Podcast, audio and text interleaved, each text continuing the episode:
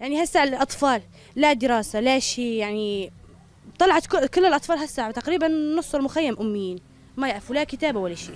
مو مثل في بلدك يعني نحن كنا عم ندرس وجابونا أهلنا يعني لهون مخيم الهول. أقرب إلى معسكر احتجاز يضم حتى الآن عشرات آلاف النازحين في ظروف غير إنسانية. هذا ما قالته الشبكة السورية لحقوق الإنسان في تقريرها الصادر في التاسع والعشرين من أكتوبر تشرين الأول الفائت. أهلا بكم في حلقة جديدة من بودكاست في عشرين دقيقة. في حلقة اليوم سنحكي لكم نتائج هذا التقرير وسيتخلل ذلك الإضاءة على أصوات بعض النازحين الذين يعيشون في هذا المخيم الكبير حتى يومنا هذا. التقرير الذي جاء في 21 صفحة استعرض مراحل تأسيس مخيم الهول وهيكليته وأبرز موجات النزوح التي شهدها منذ إعادة تفعيله في نيسان 2016 حتى الآن. حيث بلغ عدد قاطني المخيم في عام 2016 قرابة 12 ألفا بين نازح ولاجئ أغلبهم من محافظات دير الزور والرقة ومن دولة العراق ثم ارتفع إلى 18 ألفا في عام 2017 جلهم من دولة العراق. وفي عام 2018 وعلى الرغم من تراجع أعداد اللاجئين العراقيين في المخيم إلا أن المعارك الدائرة بين قوات سوريا الديمقراطية وتنظيم داعش في آخر معاقل تنظيم داعش في محافظة دير الزور نهاية 2018 تسببت في حركة نزوح كبيرة في المحافظة فبلغ عدد قاطني المخيم بداية عام 2019 قرابة 33 ألفا ما بين نازح ولاجئ. ومع تزايد حركة النزوح إلى المخيم في عام 2019 بلغ عدد قاطنيه قرابة سبعين ألفا غالبيتهم من محافظتي دير الزور والرقة. وفي تشرين الأول عام 2020 بلغ عدد القاطنين في المخيم قرابة 65 ألفا. يتكون المخيم من ستة قطاعات وبقي كذلك حتى مايو أيار عام 2019 إلى أن قامت سوريا الديمقراطية بتوسعة وتم إنشاء قطاعين إضافيين وأصبح بالتالي مكونا من ثمانية قطاعات.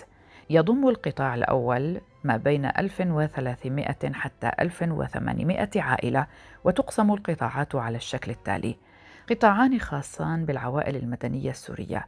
ثلاثة قطاعات خاصة بالعوائل المدنية العراقية.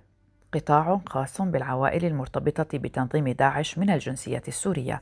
قطاع خاص بالعوائل المرتبطة بتنظيم داعش من الجنسيات الأوروبية وقطاع خاص بالعوائل المرتبطة بتنظيم داعش من بقية الجنسيات. ونشير إلى أن القطاعات المخصصة للعوائل المرتبطة بتنظيم داعش معزولة عن بعضها البعض كما أنها معزولة عن بقية قطاعات المخيم بواسطة أسوار من الشباك المعدنية وتخضع لحراسة أمنية مشددة. وهذا ما جاء في التقرير.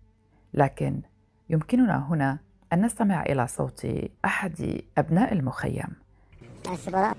حتى ما البنات يعني حتى ما في سياج. هذا يعتبر phase الدواعش اسمه phase الخامس السادس الثامن.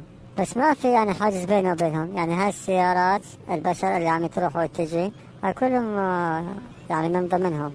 ما في يعني بالبداية كان في حواجز كان في حواجز. اللي يدخل لجوا ياخذ ألف احتياط قبل ما يدخل. في منظمات تدخل تنقتل يعني تنقتل بالضرب بالحجار يعني. كسر السيارات إنه أنتم آه، ليش تدخلوا لعنا بهاللباس هذا؟ مو بالزي الديني إحنا ما نرضى هالشيء. هذا صوت قمنا بتعديله على طلب من صاحبته وهي إحدى سكان هذا المخيم. وهي في أحد تسجيلاتها قالت لي سكان. وعلقت على هذه الكلمة وقالت هن بيقولوا عننا نازحين بس والله صار بيتنا وأعز. طبعا كانت تسخر من حياتها التي امتدت على سنوات داخلة وهي تشهد توسعته عاما بعد عام. نعود إلى التقرير الذي تحدث عن تعرض سكان مخيم الهول لعدد من الانتهاكات لحقوق الإنسان الأساسية مثل الحق في الحياة التنقل الصحة التعليم وغيرها. ووفقا للتقرير فإن ما لا يقل عن 53 مدنيا بينهم 25 طفلا و11 سيدة قتلوا في هذا المخيم منذ إعادة تفعيله في نيسان 2016 وحتى الثامن والعشرين من تشرين الأول 2020 ممنوع الكلام في الشغلات هاي ممنوع التصوير لأنها منطقة عسكرية ما هي منطقة مدنية بالهواء. قليل أن تطلع الصور من هون يعني موافقات أمنية وشي و... وتدقيق من, أين لك هذا؟ منين جبته يعني يخافون أن يكون هذا سلاح ضدهم. وتوسع التقرير في الحديث عن الظروف اللا إنسانية التي يتعرض لها قاطنو المخيم حيث أن معظم الخيام مبنية باستخدام نوع رديء من البلاستيك عدا عن أنها غير فعالة في الظروف المناخية القاسية التي تمتاز بها المنطقة وهي قابلة للاشتعال أيضا وقد تسببت الحرائق في مقتل ما لا يقل عن تسعة مدنيين بينهم أربعة أطفال وسيدة منذ نيسان 2016 وحتى وقت إعداد التقرير. آه، ثاني شغلة الطريقة هون آه، فيها إدلال. يعني مثلا آه، الخيم على أساس إنه يصير في تبديل خيم. يعني ما بدلنا من جينا الخيم. يعني في خيم تكشمت بالمطر بالهواء بالريح وتعرف أنت يعني قماش ما يصمد. وفي ناس إلى ناس برا فيبعثوا لها مصرات وتهرب فيها. المخيم يعاني أيضا من نقص حاد في كمية المواد الغذائية وخلل في توفير مياه الشرب. وفي الصرف الصحي إضافة إلى نقص الرعاية الطبية. وقد تسبب نقص الغذاء والرعاية الطبية بسبعة وفيات بين صفوف الأطفال. وجاء في التقرير أيضا أن المخيم يحوي قرابة 12 مركزا تعليميا للأطفال وبمختلف الأعمار. ووصفها التقرير بالقليلة جدا مقارنة بالأطفال الذين تجاوز عددهم أربعين ألف طفل بعضهم يتيم الأب أو الأم أو فاقد لكليهما.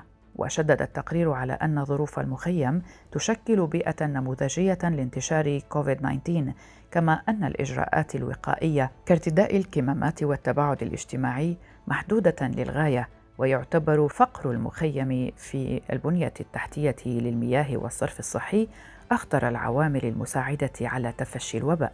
لكن هناك رأي آخر للسيدة النازحة التي أخبرتنا عن الأوضاع من هناك وتحديدا عن أوضاع كورونا. كورونا ما سوت عنا شيء. لا ليش؟ إحنا بكل الأحوال إحنا في خيامنا. يعني اللي يطلع يتمشى له فسحة كبيرة. كورونا ما ما ضرتنا بشيء الحمد لله ولا فادتنا بشيء ورأى التقرير أن الفيتو الروسي في كانون الأول 2019 على مشروع تجديد قرار مجلس الأمن رقم 2165 كان سببا رئيسا في نقص المساعدات الإنسانية والطبية في المخيم ووصفه بالمخالف لمبادئ حقوق الإنسان. وقال إن هذا الفيتو الذي استخدمته روسيا ومع حليفتها الصين تسبب في إغلاق معبر اليعربية الأمر الذي أثر على تدفق المساعدات الأممية إلى المنطقة وانعكس بشكل واضح على الأوضاع الإنسانية لسكان مخيم الهول وحمل التقرير روسيا والصين مسؤولية حقوقية وأخلاقية جراء هذا الفيتو التعسفي. أشار التقرير أيضا إلى التقرير الأخير للجنة التحقيق الدولية التابعة للأمم المتحدة وأكد على ما جاء فيه حول منع قوات سوريا الديمقراطية سكان المخيم من الخروج والعودة أو من الخروج النهائي والعودة إلى قراهم ومنازلهم في مناطق انتهت فيها العمليات القتالية مع تنظيم داعش منذ أشهر طويلة وبعض هذه المناطق انتهى القتال فيها منذ قرابة العامين. واستعرض التقرير ثلاثة أساليب أساسية لخروج سكان المخيم. الأول عن طريق وساطة وجهاء العشائر لدى قوات سوريا الديمقراطية وأشار إلى أن الوساطة العشائرية أسهمت في إطلاق سراح ما لا يقل عن ثلاثة آلاف محتجز ينتمون إلى محافظات دير الزور والرقة وحلب. أما الأسلوب الثاني فهو عن طريق عمليات التهريب أو الهروب من المخيم عن طريق مهربين لديهم علاقات مع قوات الأمن الداخلي التابعة لقوات سوريا الديمقراطية حيث يدفع أهالي المحتجزين مبالغ مالية طائلة إلى كل من المهربين وقوات الأمن الداخلي وذلك مقابل تهريبهم بأساليب قاسية مثل الاختباء داخل صهاريج.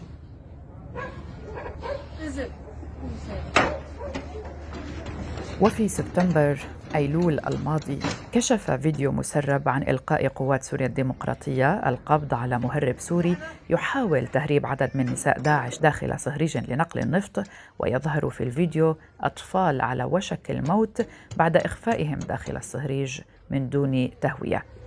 أفتح باب عالم جوا أفتح ده أفتح.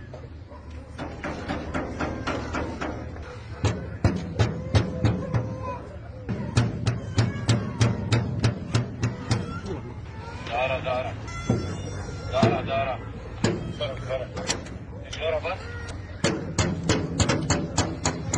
أسرع أسرع. فتشوا أسرع. والله ما أعرفه. الله وكيلش ما اعرف يا بنت الحلال. تردد قبل أشهر أيضا عن عمليات نصب تخضع لها نساء في مخيم الهول. اللواتي يردن الخروج من المخيم لينتهي بهن الأمر متزوجات من دواعش. راما زوجة أبو عمر العراقي مثلا وعمتها أم علي. من هؤلاء النسوة الراغبات بالخروج من المخيم سيء السمعة. قررتا الهرب بحثا عن حياة أفضل في الخارج فتواصلتا مع سيدة قالت العمة إنها من نساء داعش ووعدتهما بتأمين خروجهما من المخيم مقابل مبلغ مالي. سنستمع لراما آه، نحن وثقنا هون في مرة هون آه، أعطتنا أرقام أعطتنا رقم مهرب وأسس أنه آه، يهربنا لبرا المخيم. بنتفاجئ إنه حطوا على أساس إنه يحطوا مبلغ مع هو نفسه ومبلغ مع برا المخيم. بنتفاجئ إنه بياخذونا لمنطقة مقطوعة وما بي يعني ما بنعرف حدا فيها ولا ابدا. وأخذوا المصاري منا وكذبوا علينا. هلأ أنا وعمتي 5000 آه، دولار كانوا رح ياخذوا علينا. وعلى اطفال صغار على كل طفل 1000 دولار. إيه جمعنا المبلغ ودفعنا له نصه 2500 دولار دفعنا لهم. إيه وبعدها اختفوا ما عاد يردوا علينا ولا ابدا يعني. وهذا صوت أم علي عمة رما. عم خطط آه، أنا وبنت أخوي خططنا إن نطلع من هون كوني بثق فيها. إيه وتواصلنا مع مهربين. آه، جبنا رقم هون وتواصلنا معهم وحاولنا نطلع ل يعني برا المخيم. إيه آه، أعطيناهم قسم من المبلغ اللي نحن متفقين عليه وعلى أساس القسم الثاني اللي بعدين بيقوم بنتضح إنه نصبوا علينا أخذوا المبلغ اللي نص المبلغ اللي اتفقنا عليه وراحوا ما رجعوا رجعوا علينا. راما قالت لنا إن العديد من النساء يرغبن بالخروج من المخيم وهن يحاولن اللجوء إلى أي حل أو من خلال أي جهة لتأمين ذلك. لكن أيا من هذه الأساليب هي غير مضمونة. وقد أشارت إلى أن العديد من النساء يتعرضن لعمليات ابتزاز تفرض عليهن الزواج. أما عمتها فأكدت أن عملية الشكوى للسلطات الأمنية غير ممكنة لأن من يكشف أمره سيكون من الصعب عليه محاولة الهرب مرة أخرى. سيئة كثير يعني إيش بدك تحكي؟ ما بتحسني تشتكي لحدا؟ وإذا اشتكيتي يعني بصير الوضع أسوأ يعني ما ما بتحسني ترجعي تطلعي. لذلك بنسكت وبنرجع بنحاول من أول وجديد. هنا استطعنا أيضا التواصل مع إحدى النازحات في المخيم الذي يضم أهالي من مناطق مختلفة من شرق وشمال شرق سوريا ومن العراق. مدنيون لاجئون يفصلهم عن مخيم الدواعش طرق تحدد القطاعات. في مهربين منيحين وفي مهربين مو منيحين. في شيء يوصل للمطرح اللي بدك إياه في شيء لا. يعني إنه رموهن بال إنه بالشارع وروح دبروا حالكم. ولا هالحالة هاي؟ طريقة هون آه فيها إدلال. يعني مثلا آه، الخيم أساس إنه يصير في تبديل خيم. اللي ما بدلونا من جونا الخيم. يعني في خيم تكشمت بالمطر بالهواء بالريح. وتعرف أنت يعني قماش ما يصمد. وفي ناس إلى ناس برا فيبعثوا لهم مصرات وتهرب فيها. هذا عدا وصمة العار التي تلتصق بالنازح الخارج بأي وسيلة من المخيم. السفراء في شغلات يعني مثلا هلا اللي بيطلع من مخيم الهول. حتى لو مدني إنه إذا سالوا وين كنت يقولوا مخيم الهول. مجرد إنه طلع فإله تصرف ثانوي إنه هذا طالع من من معتقل الدواعش نعود للتقرير. أضاف التقرير أن الأسلوب الثالث للخروج من المخيم هو عن طريق طلب بعض الدول الأجنبية استعادة مواطنيها الذين يتجاوز عددهم الألفي شخص وجلهم نساء وأطفال. وتحدث التقرير عن مساهمة التقارير الحقوقية والإنسانية الصادرة عن عدة هيئات في الأمم المتحدة. وبشكل خاص تقرير لجنة التحقيق الدولية الأخير. وكذلك تقارير منظمات دولية مثل Human Rights Watch. ومنظمات حقوقية محلية في الضغط على الإدارة الذاتية في قوات سوريا الديمقراطية حتى أصدرت في 10 تشرين الأول أكتوبر القرار رقم 146 القاضي بالسماح لمن يرغب من السوريين في المخيم بمغادرته بعد استكمال الإجراءات اللازمة ولم يلحظ التقرير عمليات إخلاء واسعة للسوريين المحتجزين. وسجل أن عمليات الإفراج قد ظلت مقتصرة على وساطات العشائر. جاء في التقرير أيضا أن سوريا الديمقراطية انتهكت عبر عمليات الاحتجاز هذه عددا كبيرا من مبادئ القانون الدولي لحقوق الإنسان بما فيها الحرمان التعسفي من الحرية وحرية التنقل والحق في التعليم والرعاية الصحية ولم تتح لهؤلاء المحتجزين أي فرصة للدفاع عن أنفسهم أو معرفة أسباب احتجازهم أو الطعن فيها عبر فرصة الحصول على محاكمة عادلة. وقال التقرير إن قوات سوريا الديمقراطية عاملت قطاعات كاملة من الخيام التي تضم مئات الأشخاص المرتبطين بتنظيم داعش بشكل أسوأ من غيرها وهذا تمييز يستند في مجمله إلى ادعاءات لم تثبت عبر تحقيقات مستقلة. أكد التقرير على أن عدم تقديم الدول المانحة الدعم الكافي المخصص للمنظمات الأممية والدولية العاملة في المخيم قد فاقم من سوء أحواله. ولا تتحمل الإدارة الذاتية وحدها مسؤولية سوء الأوضاع المعيشية والطبية في المخيم على الرغم من انعدام الشفافية المالية لديها في كيفية إنفاق عائدات ثروات المنطقة وبشكل خاص النفطية والغازية. شملت توصيات التقرير مطالبة الأمم المتحدة بزيادة المساعدات الإنسانية المقدمة للمخيم إلى أن يتم إيجاد حل لقضية المحتجزين والضغط على الدول التي لديها مواطنين محتجزين ضمن المخيم من أجل إرجاعهم وإعطاء الأطفال الجنسية كما ينص على ذلك القانون الدولي وذلك تفاديا لخلق المئات من عديمي الجنسية.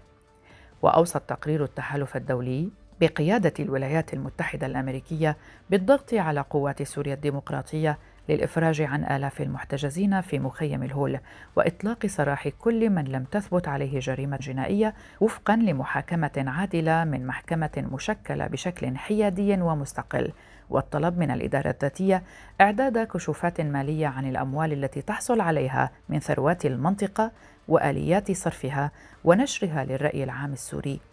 وتخصيص مبالغ مالية كافية للإنفاق على تحسين ظروف المعيشة في المخيم.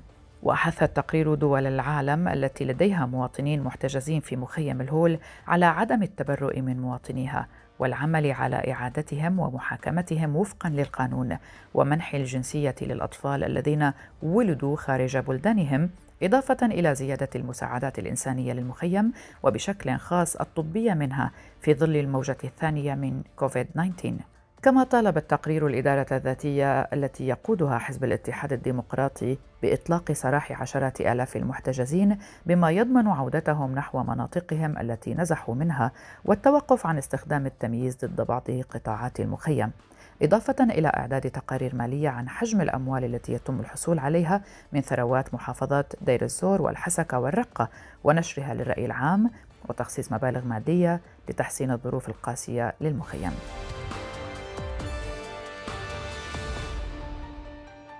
وأخيرا الأطفال في مخيم الهول اللاجئين شمال سوريا والذين يعيشون ظروفا عصيبة وسط قلق متزايد إزاء شتاء قارس مقبل خلال الأيام القادمة.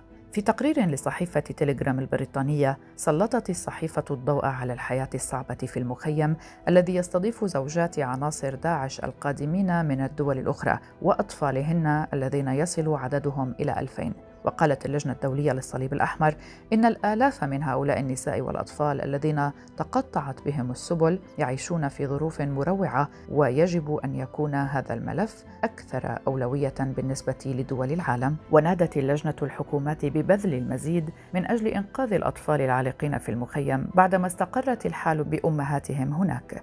ونقل تقرير الصحيفة البريطانية مخاوف عائلات الأطفال من دولهم الأصلية مثل البريطانية تشارلين جاك هنري التي نادت حكومة بلادها باستعادة حفيدتها بعد أن ذهبت ابنتها إلى ساحة المعارك في سوريا والعراق.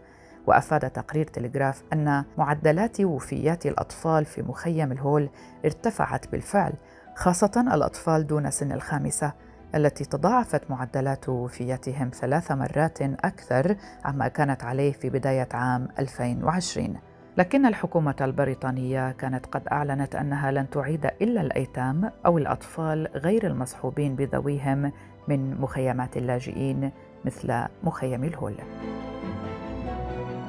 هذه كانت حلقة من بودكاست في عشرين دقيقة من إعدادي وتقديمي براء صليبي.